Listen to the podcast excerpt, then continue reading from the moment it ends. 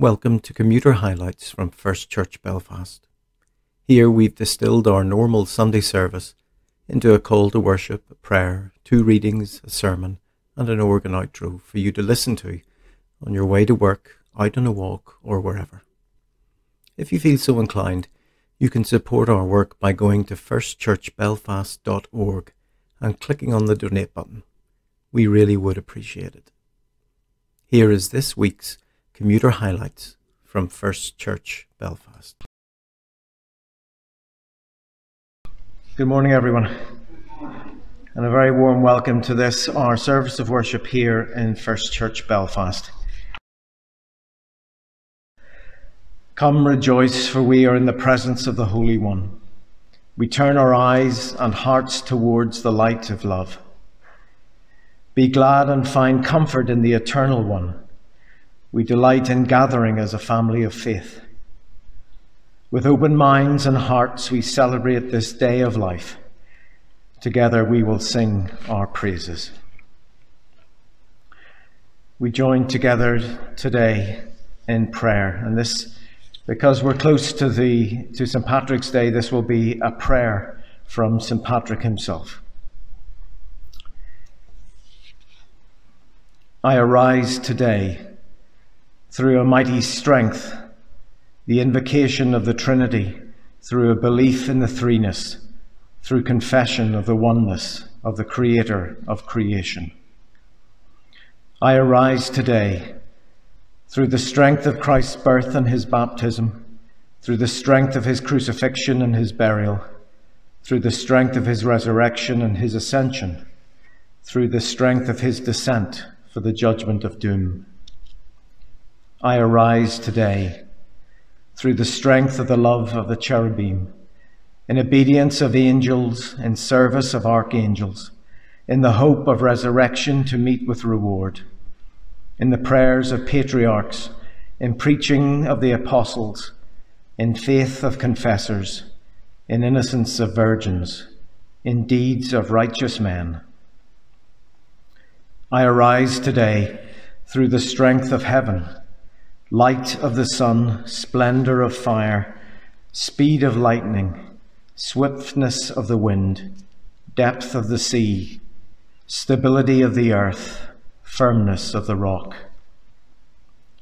I arise today through God's strength to pilot me, God's might to uphold me, God's wisdom to guide me, God's eye to look before me, God's ear to hear me God's word to speak for me, God's hand to guard me, God's way to lie before me, God's shield to protect me, God's host to save me from the snares of the devil.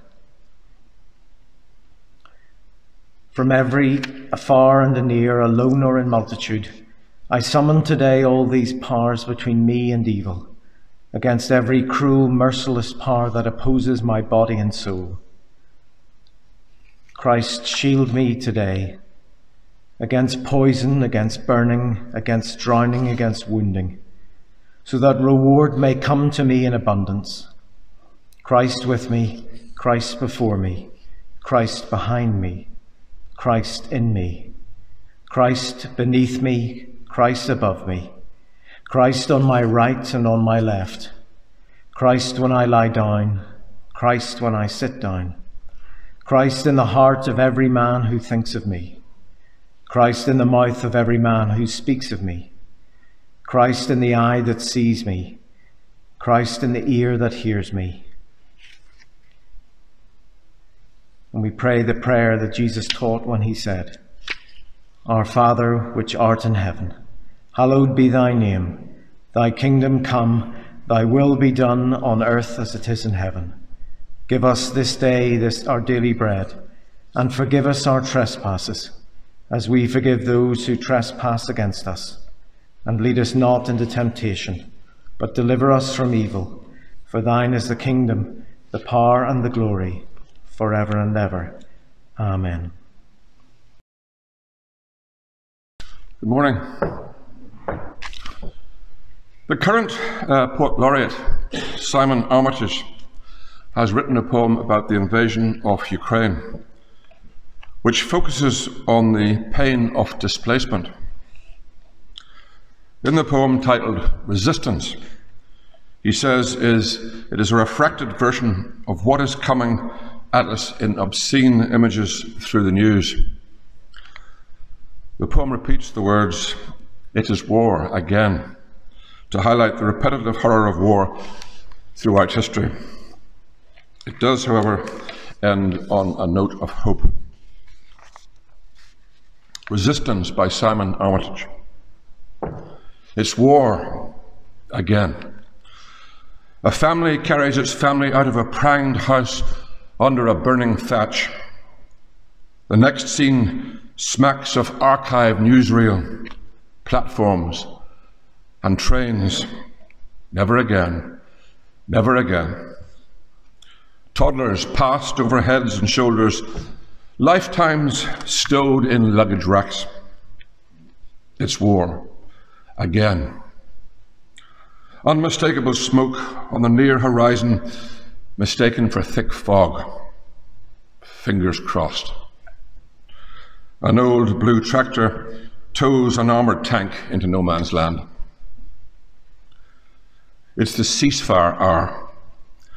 Godspeed the columns of winter coats and fur lined hoods, the high wire walk over buckled bridges, managing cases and bags, balancing east and west. Godspeed. It's war again. The woman in black gives sunflower seeds to the soldier, insists his marrow will nourish the national flower. In dreams, let bullets be birds, let cluster bombs burst into flocks.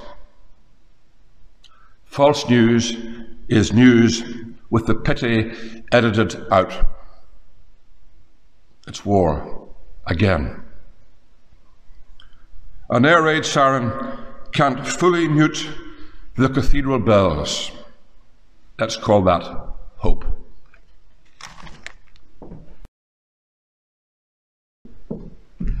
Good morning again, everybody. Lovely to see you on this lovely spring morning. Um, spring always brings us hope, and in the current situation, as we heard from Des, we could all do with a bit of hope at the moment. So nice to have the sunshine, the daffodils, the beautiful flowers uh, in church today as well. Um, and as Richard said, I'm really looking forward to um, our new partnership with Malvern Primary. And hopefully, in the next couple of weeks, we'll be taking the harp in um, and playing and helping some of the children really think about how music helps you with expressing your feelings, your emotions, how it, it, it helps. Music can heal, it can inspire. Um, and something like the harp, which is obviously always so, so lovely to look at as well as to listen to, it'll give them a little bit of an uplift as well. Um, for you today, for your inspiration, I have three pieces, all to do with spring. The first one is uh, very famously uh, from Vivaldi's Four Seasons. Vivaldi, as I think those of you who were here for the um, the service, uh, the uh, anniversary service for, for the church, he would have been around when this church was founded. Um, I will be playing the Allegro Grazioso from Spring, uh, which you may well recognize. Um, and then the second piece in this little group I'm playing is uh, variations on the song um, Je suis encore dans mon printemps. I am still in my in the spring of my life. Uh, by Louis Spohr. Spohr was a 19th century composer. He was a violinist, and his wife was a harpist. So he wrote a lot of music for the harp as well.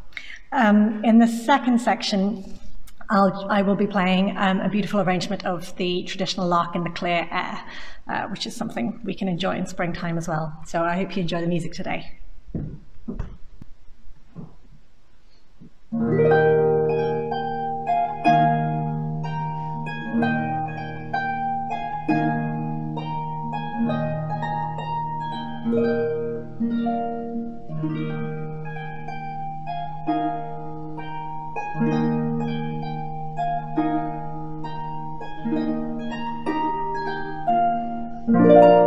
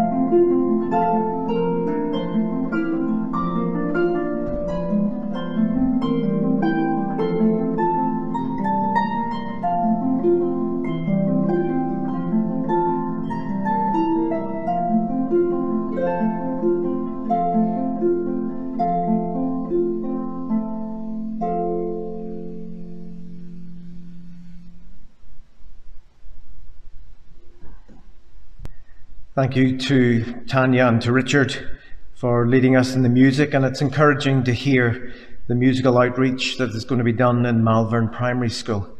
As Richard said, there's a long history, long connection between this church and Malvern, and it's lovely to see that connection being re-established. And also thank you to Des for bringing us a very timely and appropriate uh, poem uh, for these, these times. Our second reading comes from the very tail end of Matthew's Gospel. It's a very short uh, reading. Now the eleven disciples went to Galilee to the mountain which Jesus had directed them.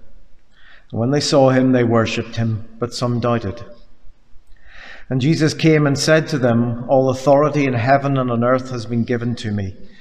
Therefore go and make disciples of all nations, baptizing them in the name of the Father and the Son and the Holy Spirit, and teaching them to obey everything that I have commanded you. And remember, I am with you always to the end of the age. Amen. Ireland celebrated St. Patrick last Thursday. But how many of us can really say we know who he was or even how relevant he is in today's society? St. Patrick is not only the patron saint of Ireland, apparently, he's the patron saint of Puerto Rico, Nigeria, and Montserrat, which gives him a somewhat universal recognition in the church and in the world. And every year on the 17th of March, in almost every country of the world, people celebrate their Irishness or their links with Ireland through family and friends. And Patrick is probably the best known saint around the world. Not only are many people named after him, but many establishments and institutions and churches are called after him. St. Patrick's Cathedral in New York is probably the most famous of all. And of course, we have one of our own neighbours, St. Patrick's Church in Donegall Avenue or Road, just around the corner here. By all historical accounts, Patrick was captured by an Irish raiding party somewhere along the west coast of Britain. It was more likely Scotland because of its proximity to Ireland, although many people say he came from Wales. And we know that there were boats leaving from Larne at that time around the year 426 AD. And thankfully, P&O had nothing to do with it, so they all left on time. Patrick apparently was grabbed and brought to Ireland as a slave. His job was to tend the sheep at night in case of wolves or foxes or even wild bears would come along to take the sheep or their lambs. And he did this on the slopes of the Slemish Mountains in County Antrim. And although Patrick was only 16 years old when taken into slavery, he was able to escape six years later and returned home and he recounts a dream or a vision he had in which the angel of the Lord came in the night and told him of a ship that was leaving Ireland and how he might be able to make it by travelling south towards Dublin. And by this stage, Patrick, who was often cold and hungry, had spent six years in virtual isolation away from people. And he was lonely. And he turned to prayer and he prayed non stop, asking for God to deliver him. In fact, it would be fair to say that Patrick had become somewhat something of a mystic by this stage. So intense was his life of prayer and his constant communication with God. And he arrived home to the delight, to the delight of his parents and was reunited with his family and his friends. And later on, he began to realize that he had a vocation to the priesthood or some ministry of prayer in the church. At this time, the church was already established in Ireland. There was already an Archbishop of Armagh by the name of Palladius. Ireland was not ecclesiastically independent at that time, but came under the jurisdiction of Arles of Front in France. And Patrick often thought about the Irish and prayed for their conversion to the faith. And during his time in Ireland, even though he was a slave, he had developed a profound relationship with God and a great ability to pray. And later, as he himself said in his confessions, he was tormented by the voice of the Irish, whom he had heard calling in the night, Come back to us, Patrick.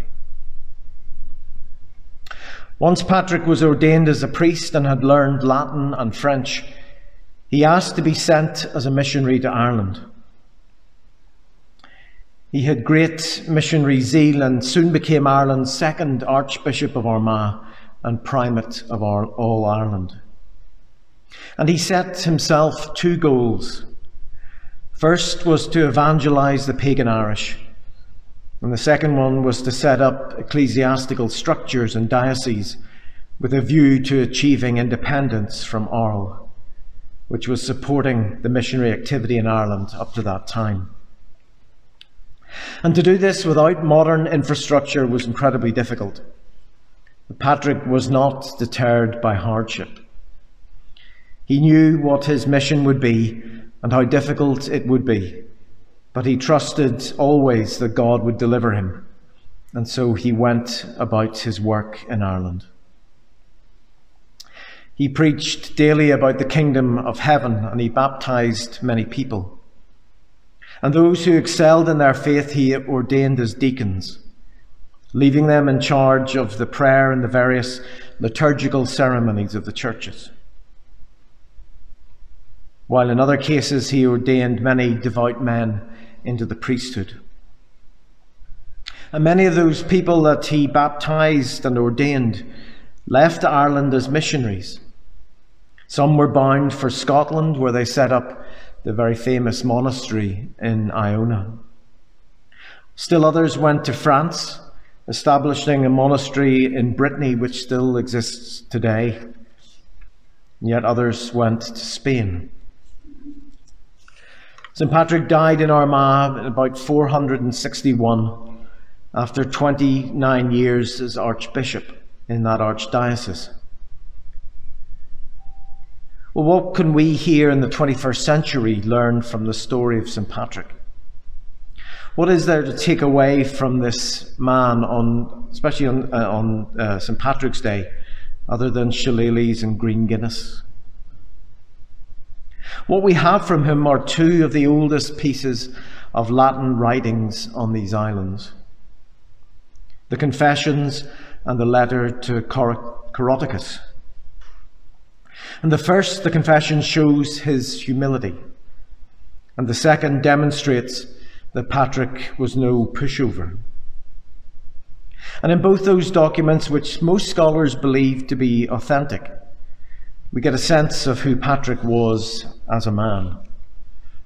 And two things about his life jump out, and I think we would do well to take note of them. The first is his commitment. Commitment is a bit of a dirty word in modern times, especially in church circles. You could walk into any large congregation up and down this land, and you might be overwhelmed with the numbers of young people and young families in the pews. But as with all things, looks can be deceiving. Go up to the minister or pastor or priest, and they might tell you that while there are umpteen clubs and organizations going on, it can be difficult to get people to commit to taking on leadership roles and responsibilities within them. And the pressures on time that people face today means that many big churches struggle to get people to sign along the dotted line. And often it's left to the older members in a congregation to keep things going. The story of Patrick is a story of commitment. When the Spanish explorer Hernando Cortes landed at Veracruz in Mexico in 1519, he was intent on conquest. To assure the devotion of his men, Cortes sent fire to the, his fleet of 11 ships. With no means of retreat, his army had only one direction to move, and that was into the Mexican interior. Cortes understood the price of commitment and he paid it. Patrick's commitment was a little bit different. Once you've stripped away all the hagiography and the myth, you're left with the tale of a man who was once a slave, who escaped his captivity and who returned home and found contentment amongst his own people once again. Contentment, and yet he was not truly at peace. His commitment to the people who once held him in captivity was more than mere weasel words. He didn't just mouth his loyalty to them while remaining at his gîte in France. He demonstrated his willingness to live out what he believed by returning to Ireland amid all the dangers and uncertainties and to serve the people there. The second thing that jumps out about Patrick is his, is his ability to adapt. In truth, it does appear that Patrick was reasonably successful at winning converts. Familiar with the Irish language and culture, he adapted traditional ritual into his lessons of Christianity rather than attempting to eradicate native beliefs. He used bonfires to celebrate Easter, since the Irish were used to honouring their gods with fire. He also superimposed a sun, a powerful symbol for the, the native people onto the Christian cross to create what is now the Celtic cross. And without the ability to adapt his message, it is probable that Patrick's mission would have been less successful than it actually was. He didn't take a one size fits all approach to faith and then imposed it on others because he realized it would have killed it stone dead. And maybe that's the secret to existence the ability to adapt. One quotation that's often wrongly attributed to Charles Darwin is the survival of the fittest. It was actually Herbert uh, Spencer who coined that phrase. And it's thought to mean that only the strongest or the fiercest or the fastest will survive. But what Darwin was actually getting at was only those creatures who were able to adapt to a changing situation were more likely to survive and go on to re- reproduce further generations. For faith to carry into the future, it needs to be able to adapt to evolving situations. It needs to take those basic premises that hold it together and give it substance, and to rework them in a meaningful and relevant way. And that's why progressive faith is more difficult to deal with than a fundamentalist understanding of religion. Fundamentalism approaches society with all its answers pre prepared and pre digested. Progressive faith takes time to think, and even then may not furnish people with an acceptable response.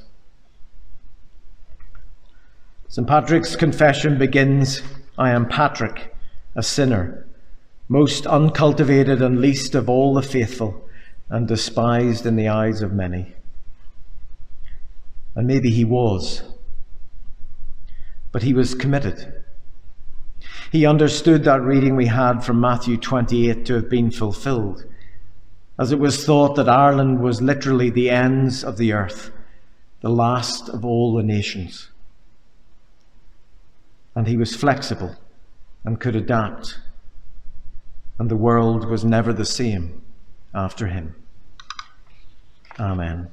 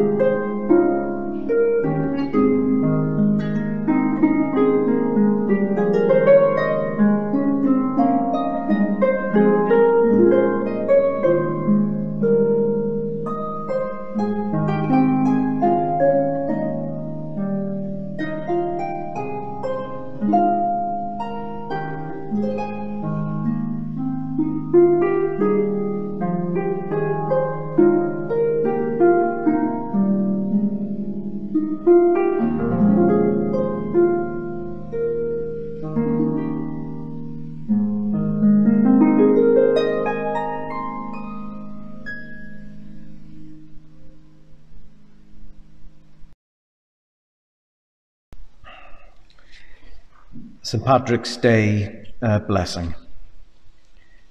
May your days be many and your troubles be few. May all God's blessings descend upon you. May peace be within you and may your heart be strong. May you find what you're seeking wherever you roam. May the strength of God pilot us. May the wisdom of God instruct us. May the hand of God protect us. May the word of God direct us. May thy salvation, O Lord, be always ours, this day and forevermore. Amen.